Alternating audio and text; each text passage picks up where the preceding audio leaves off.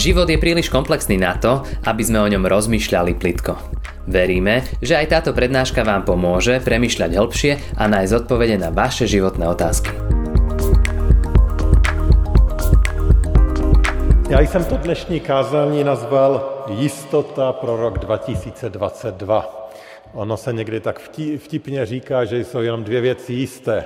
Placení daní a smrt. A já myslím, že Bible nám hovoří o mnoha krásných jistotách, dobrých jistotách, které je dobré si připomínat a kterých si můžeme držet, kterých se můžeme držet. A je jasné, že i v tom příštím roce jsou věci, které jsou naprosto jisté a my se na nich můžeme vírou postavit.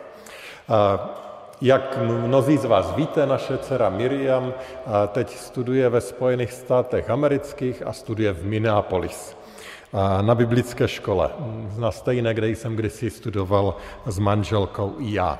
A v té době, když my jsme tam byli, tak to bylo takové, eh, řekl bych, relativně poklidné město, a velkoměsto na severu eh, Spojených států. Ale asi téměř každý z vás slyšel o tom, co se tam vlastně odehrálo v té poslední době, především po smrti teď už velmi známého George Floyda. Ve městě vypukly násilné protesty, rabování, věci, které jsem nedokázal si představit, že se v takovém městě mohou dít. A v tom letošním roce právě probíhal i soud s tím policistou a ten soud byl velice sledovanou událostí v Americe, veřejně propíranou a něco, co média velice detailně popisovaly. A ten policista byl odsouzen, shledán vinným. Teď těsně před Vánocemi se odehrával druhý soud, taky Minneapolis, těch událostí, incidentů, tam byla celá řada. Ten poslední, který se teď řešil, byla zase policistka, která také zabila, zastřelila eh, muže tmavé pleti eh, s tím, že údajně si spletla pistoli s týzrem, který chtěla použít. A zase soud, soudní proces, nelehké rozhodování, opět velmi sledované. I u nás občas máme takové soudní procesy, které jsou velice eh, v hledáčku mnohých lidí, eh, jsou nějakým stylem spopularizovány, možná protože jsou nějak kontraverzní nebo protože jde o veřejně známou eh, osobu. A už to tak nějak je, že často na ten poslední den roku i ty biblické texty, které se čtou, mají spojitost se soudem.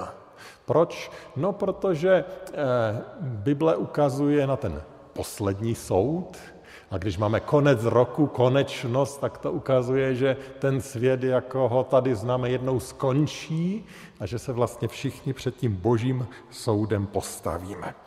No, nás asi úplně neláká poslouchat řeči o soudu, ale chtěl bych říct, že jsem přesvědčený nebo i slíbit, eh, že dneska eh, ten kontext bude pozitivní a že nás naplní povzbuzením nadějí, protože to, co budeme zmiňovat, jsou ty dobré jistoty, které můžeme mít. A k tomu přečteme text, který je, bych řekl, velice pozitivní, krásný, povzbudivý z listu Římanům z 8. kapitoly a já vás teda poprosím, abychom se k přečtení postavili a budeme číst 31. až 39. verš.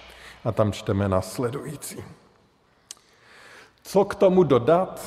Je-li Bůh s námi, kdo proti nám? On neušetřil svého vlastního syna, ale za nás za všecky jej vydal. Jak by nám spolu s ním nedaroval všecko? Kdo vznese žalobu proti vyvoleným božím? Vždyť Bůh ospravedlňuje. Kdo je odsoudí? Vždyť Kristus Ježíš, který zemřel a který byl vzkříšen, je na pravici Boží a přimlouvá se za nás. Kdo nás odloučí od lásky Kristovi? Snad soužení? Nebo úzkost, pronásledování, nebo hlad, bída, nebezpečí, nebo meč? Jak je psáno, denně jsme pro tebe vydáváni na smrt, jako ovce určené na porážku ale v tom ve všem slavně vítězíme moci toho, který si nás zamiloval. Jsem si jist, že ani smrt, ani život, ani anděle, ani mocnosti, ani přítomnost, ani budoucnost, ani žádná moc, ani vyšiny, ani hlubiny, ani co jiného v celém tvorstvu nedokáže nás odloučit od lásky Boží, která je v Kristu Ježíši, našem Pánu. Pane Bože, děkujeme ti za to nadherné zaslíbení tady toho čteného textu a prosím tě, ať na něm vírou dokážeme postavit své životy.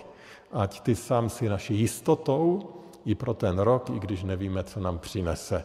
Díky, že ti můžeme důvěřovat a že se do tvých rukou můžeme dávat. Amen. Můžete se posadit.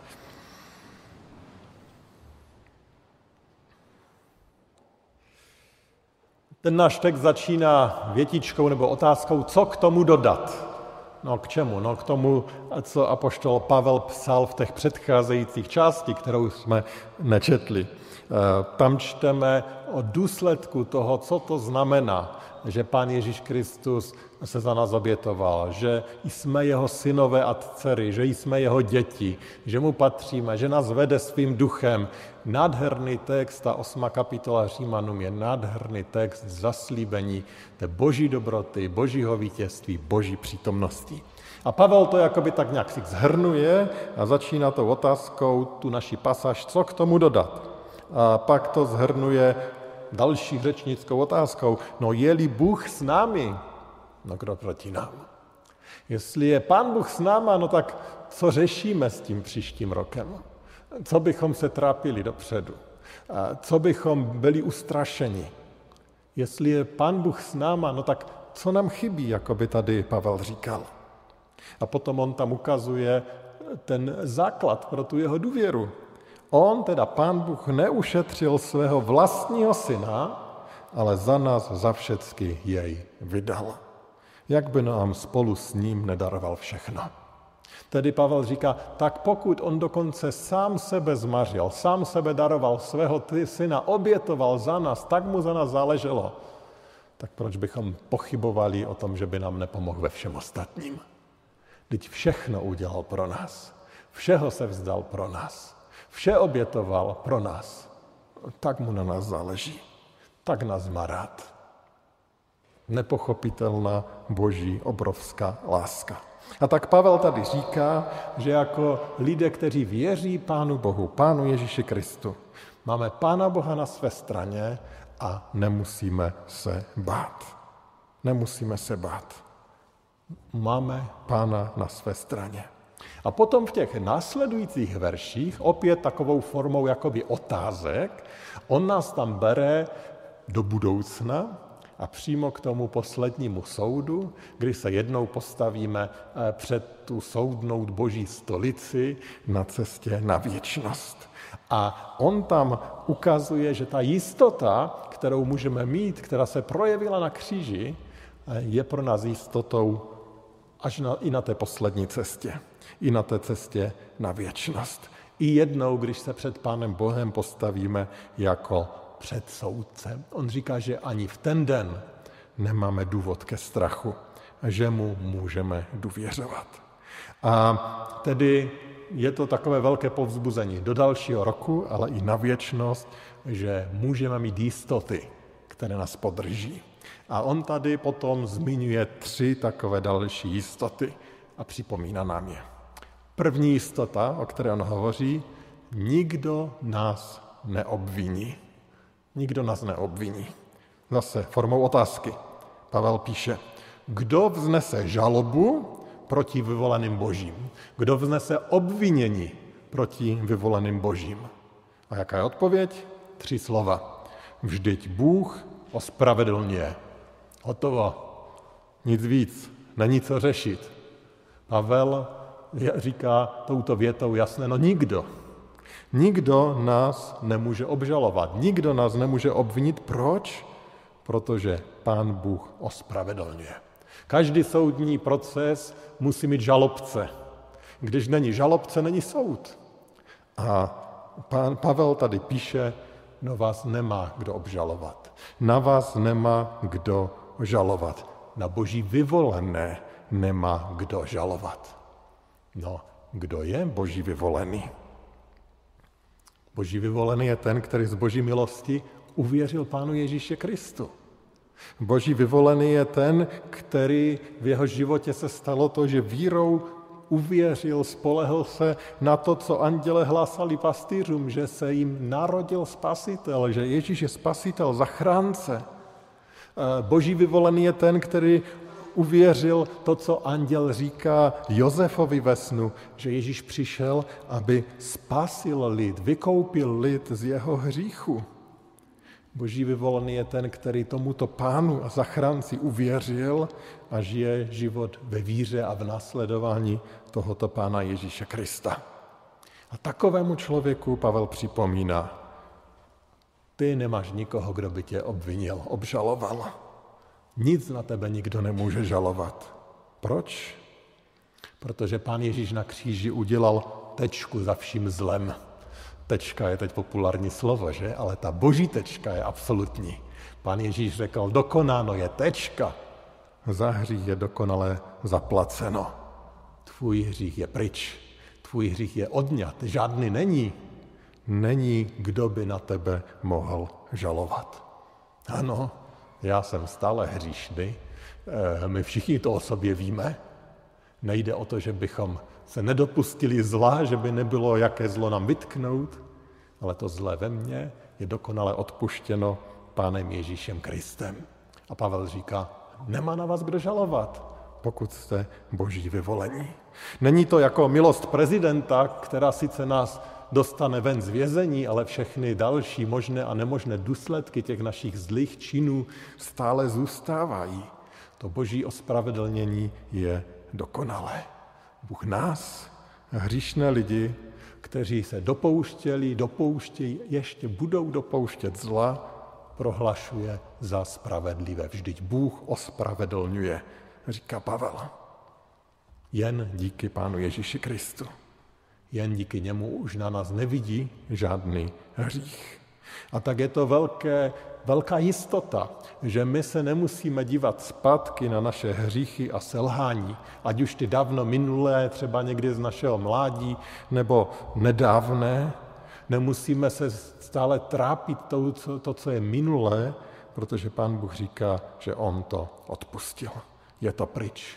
Prohlásil nás za svaté, bezhříšné lidi, protože naše hříchy dokonale odpustil. Ďábel nás nemá z čeho obvinit. A tak nedovolme ďáblu, aby nám předházoval naše staré selhání, naše staré viny. Klidně ďáblu můžeme říct, ať se klidí, protože sám Pán Ježíš Kristus za to dokonale zaplatil. Ta tři slova, která tady říká Pavel, píše Pavel, jsou obrovským triumfem. Vždyť Bůh ospravedlňuje, není co řešit nemá nás kdo obvinit. A to je naše jistota pro příští rok. Že ďábel nám nemá co předhazovat, protože máme na své straně Pána Ježíše, který ospravedlňuje, který nás zachránil, který nás očistil. A to je naše jistota i pro věčnost. První jistota. Není, kdo by nás obvinil. Začátek toho soudního procesu. Jdeme k druhé jistotě, kterou tady Pavel dává, ta je už dále v tom soudním procesu. Nikdo nás neodsoudí. Opět to Pavel uvádí otázkou. V dalším verši 34. Kdo je, a má na mysli ty vyvolené boží stále, kdo je odsoudí? První otázka byla, kdo vznese žalobu, kdo je obžaluje, obžaluje, obviní. Druhá otázka, kdo je odsoudí? A jak už předpokládám, všichni tušíte, odpověď je vlastně podobná. Zase nikdo. Ale Pavel to opět říká tím, že ukazuje na Pána Ježíše. Pokračování toho 34. verše. Odpověď na tu jeho otázku. Vždyť Kristus Ježíš, který zemřel a který byl vzkříšen, je na pravici Boží a přimlouvá se za nás. Jak tedy Pavel odpovídá na tu otázku, kdo nás odsoudí? No, on odpovídá, že ten Ježíš Kristus, který zemřel za všechno to zlé, co já jsem udělal, co my jsme udělali, ten bude u toho posledního soudu mým obhajcem. Obhajce je ten, který mluví za mě. Já tam nebudu ani potřebovat otevřít pusu, protože na své straně mám obhájce, kterým je Pán Ježíš Kristus. A ten, který mě zná skrz na skrz, ví o té mé bídě, který za mě zemřel, tak ten mě bude hájit. A ten ukáže své probodené ruce a řekne, za toho jsem zaplatil. Za toho jsem prolel svoji krev. Za toho jsem se obětoval. Toho nemůžete odsoudit. Ten už má za své viny zaplaceno. A, a to je obrovská jistota, kterou my můžeme mít pro den soudu i pro ten příští rok. A tak když k nám ďábel přijde a řekne třeba, tahle ta Jana, jednou v ten soudný den, tahle ta Jana v mladí pila jak duha, kouřila s kamarády trávu a kradla v Tesku, aby si na to sehnala peníze, ta zhřešila, ta patří mně, řekne ďábel, tak pokud tato Jana uvěřila v Pána Ježíše Krista, pokud ho má jako svého obhájce, tak tehdy Ježíš se ozve místo ní a řekne, ano, tato Jana mi později uvěřila a je božím dítětem. Já jsem za ty její hříchy zemřel, jsou zaplaceny. A nebo když ďábel přijde a řekne tento duchodce Pepa, když mu byla osmnáct, vyspal se s Ančou, udělal jí dítě a potom od ní zbaběle utekl, zřešil obrovským hříchem, beru ho sebou, řekne ďábel, tak pan Ježíš řekne, přijde a řekne, tento Jozef činil ze svého života pokání. Uvěřil, mu, mi, uvěřil mi a já jsem mu dal nový život. Za ty jeho hříchy jsem projel svoji krev.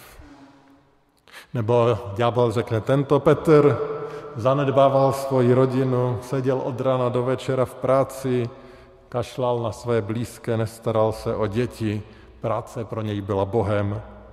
Beru ho, řekne ďábel. A Ježíš přijde a řekne, i tento Petr mi uvěřil. Činil pokání ze svého životního stylu, změnil svůj život. Za tento jeho hřích a za všechny další jsem já zemřel.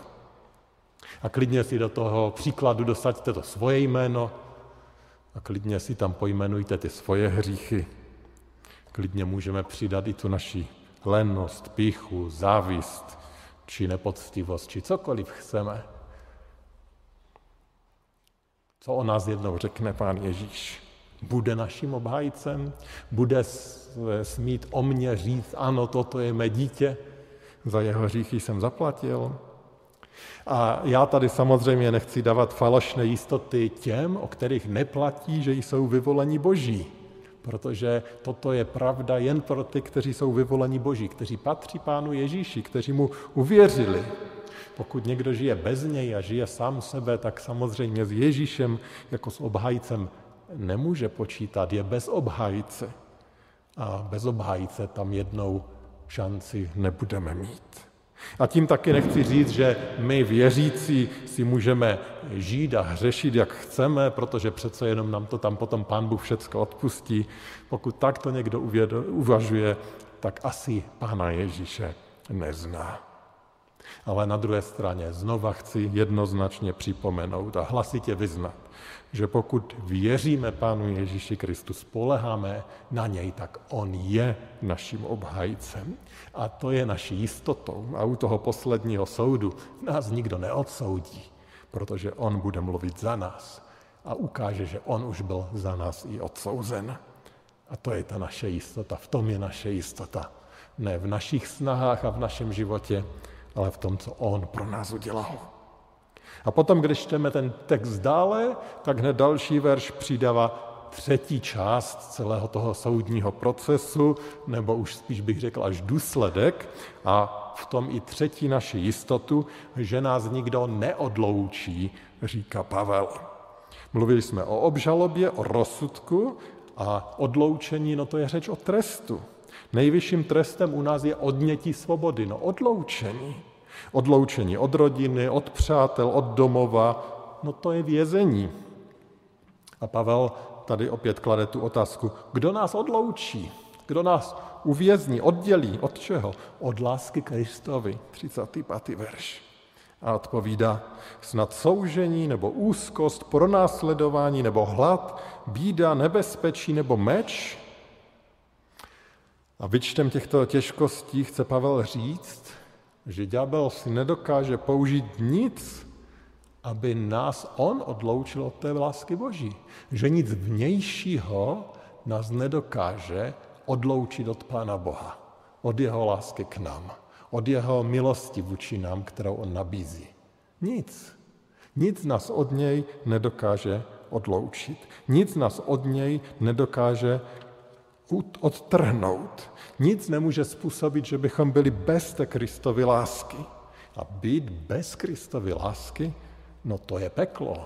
To je to věčné vězení, být bez Krista, být bez Pána Boha. Peklo je tam, kde není láska Kristova, láska Boží. A dokud jsme tady, tak vždycky ta napřážena Boží ruka lásky je přítomná.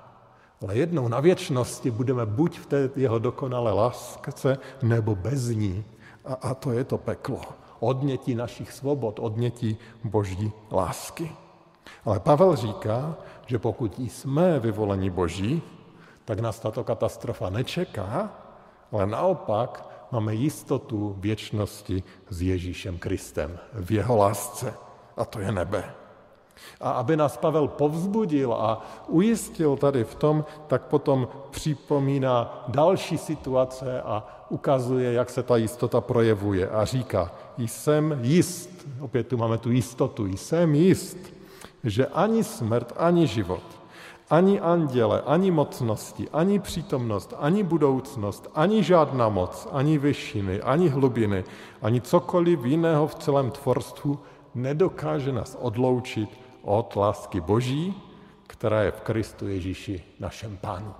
Nic nás nedokáže odloučit, uvěznit, vzdálit od té Boží lásky. Nic nás neuvězní, nic nás neoddělí od toho svobodného života v Ježíši Kristu. Milí přátelé, dovolte ještě jeden příklad, abych doplnil ten obraz, který nám tady apoštol Pavel popsal. Eh, použiju k tomu příklad apoštola Petra, který také věřícím napsal. Váš protivník ďábel obchází jako lev řvoucí a hledá, koho by pohltil. Ďábel, náš protivník, jako řvoucí lev. Ano, když tady čteme o těch různých těžkostech, ďábel je ten, který rád zařve. Někdy zařve skrze války a různá utrpení, někdy skrze pandemie a nemoci, někdy třeba skrze blahobyt. To je takový jeho řev, kdy nás chce vystrašit, kdy chce, aby náš život naplnili obavy. Ale tady je třeba připomenout jednu moc důležitou informaci o řvoucích lev. Je to trošku a stejně podobné, jako když se to mluví u nás o psech, ale asi pravdivější. U nás se říká pes, který štěka nekouše, není to úplně pravda, ale lev, který řve, nezabíjí, neloví. Lev, který řve, ten neloví. Lev, který loví, je potichu. Lev řevem nikdy nic neloví. Co dělá lev řevem? No chce nahnat strach Chce vyplašit. A pokud ta oběť podlehne tomu řevu a vyběhne z toho místa, kde zrovna je, a běží přesně na opačnou stranu, než ze které jde ten řev, tak vběhne přímo mezi smečku lvů, kteří čekají, aby zabíjeli, trhali a lovili. Ti jsou tiše, ti čekají. A tak vlastně Petr tady dává obraz a ukazuje na to, že to, co, na, co jediné, co nás může oddělit od té Kristovy lásky, je to, že se sami vylekáme a utečeme a vběhneme ďáblu přímo do náruče. Tedy nic vnějšího nás nemůže oddělit od ty Kristovy lásky, jen my sami, když se rozhodneme otočit se k Pánu Bohu zády, když my se rozhodneme, že mu nevěříme, když eh, mu nedůvěřujeme, když se rozhodneme věřit sami sobě, svým rychlým nohám, svým silám, svým schopnostem nebo čemukoliv jinému. Nic nás neoddělí od té boží lásky. Jen my sami můžeme z dosahu té boží lásky utéct, obrátit se k němu zády. To je to jediné, co nás může připravit o ty jistoty, které máme. A tak ta výzva samozřejmě je, abychom spočinuli v té jistotě, kterou nám Pán Bůh nabízí. Eh, abychom spočinuli v něm, který nám všechny tyto jistoty přináší, i kdyby se ozýval kde jaký řev. I v tom roce, který je před náma, můžeme, může nás kde co děsit, kde co strašit, nevíme, co přijde, doba je nejistá.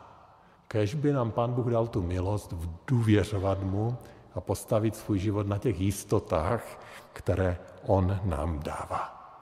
Ten text, který jsme přečetli, je pro mě a věřím, že i pro vás obrovským povzbuzením. Že máme pána, který nás pevně drží ve svých rukou, takže nás nikdo neobviní, neodsoudí, ani neodloučí od té jeho lásky. V tom je naše jistota pro příští rok i pro věčnost.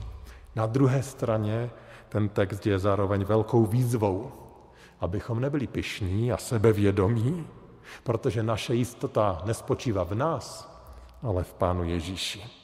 A tak je to vlastně zároveň výzva, abychom my ten náš vztah s ním posilovali.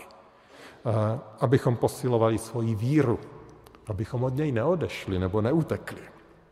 A víra a důvěra se v jakémkoliv vztahu povzbuzuje blízkosti. Tím, že jsme blízko sebe, tím povzbuzujeme víru a důvěru. A tak pokud chceme povzbuzovat i tu naši víru, abychom spolehli na ty boží jistoty, potřebujeme být Pánu Ježíši blízko. Potřebujeme být blízko. A tu blízkost s ním budujeme skrze boží slovo, skrze modlitbu, skrze setkání ve společenství, skrze vydávání svědectví, tak budujeme blízkost s ním. A tak když na rozhraní tohoto roku děkujeme za to, že Pán Bůh nám byl blízko v tomto roce, tak zároveň prosme, aby nám byl blízko v tom roce novém a usilujme o to, abychom my byli blízko jemu. Pak se opravdu nemáme čeho bát. Můžeme si být v Pánu Ježíši jisti. A tak vám přeji nový rok prožitý beze strachu, v důvěře v našeho Pána Ježíše. Amen. Pomodleme se. Nebeský Otče, děkujeme ti za to, že jen díky dobrotě projevené v Pánu Ježíši nemusíme být spoutáni strachem. Ani z těch událostí, které jsou před námi, ani z cesty na věčnost, ani z toho, když se jednou postavíme před tvojí tváří protože víme, že máme na své straně Pána Ježíše, díky kterému nás nikdo neobviní, neodsoudí, neodloučí od tvé lásky. Tak prosím, aby o každém z nás mohlo platit, že my jsme ti boží vyvolení, že ti patříme, že ti věříme. A prosím o ty, kteří ti možná ještě nevěří, nebo mají pochybnosti, nebo jsou někde na cestě, aby jim dal milost tobě věřit a spolehnout na tebe. A prosím o nás, kterým se ta milost stala, že jsme ti uvěřili, tak tě prosím, abychom ti zůstávali blízko, aby naše srdce nespichlo, ani nebylo vystrašeno, abychom ti zůstali blízko a neodešli od tebe. Chraň nás, pane, mocí tvého Ducha Svatého a zůstavej s námi. Díky za tvoji dobrotu a velikost, kterou nám projevoval a díky, že můžeme věřit, že ji budeš projevovat i dále. Do tvých rukou se, Pane Ježíši, klademe. Amen. Ďakujeme, že ste si túto prednášku vypočuli do konca. Modlíme sa, aby ste boli inšpirovaní a povzbudení. Ak máte nejaké otázky, napíšte nám správu na Facebooku, Instagrame alebo hoci aj e-mail. Projekt Chcem viac už viac ako 10 rokov podporujú ľudia z celého Slovenska. Pridajte sa k ním. Aj vďaka vašim darom a modlitbám môžeme prinášať každý týždeň dobrú správu, povzbudenie a inšpiráciu tisíckam ľudí nielen na Slovensku. Ďakujeme.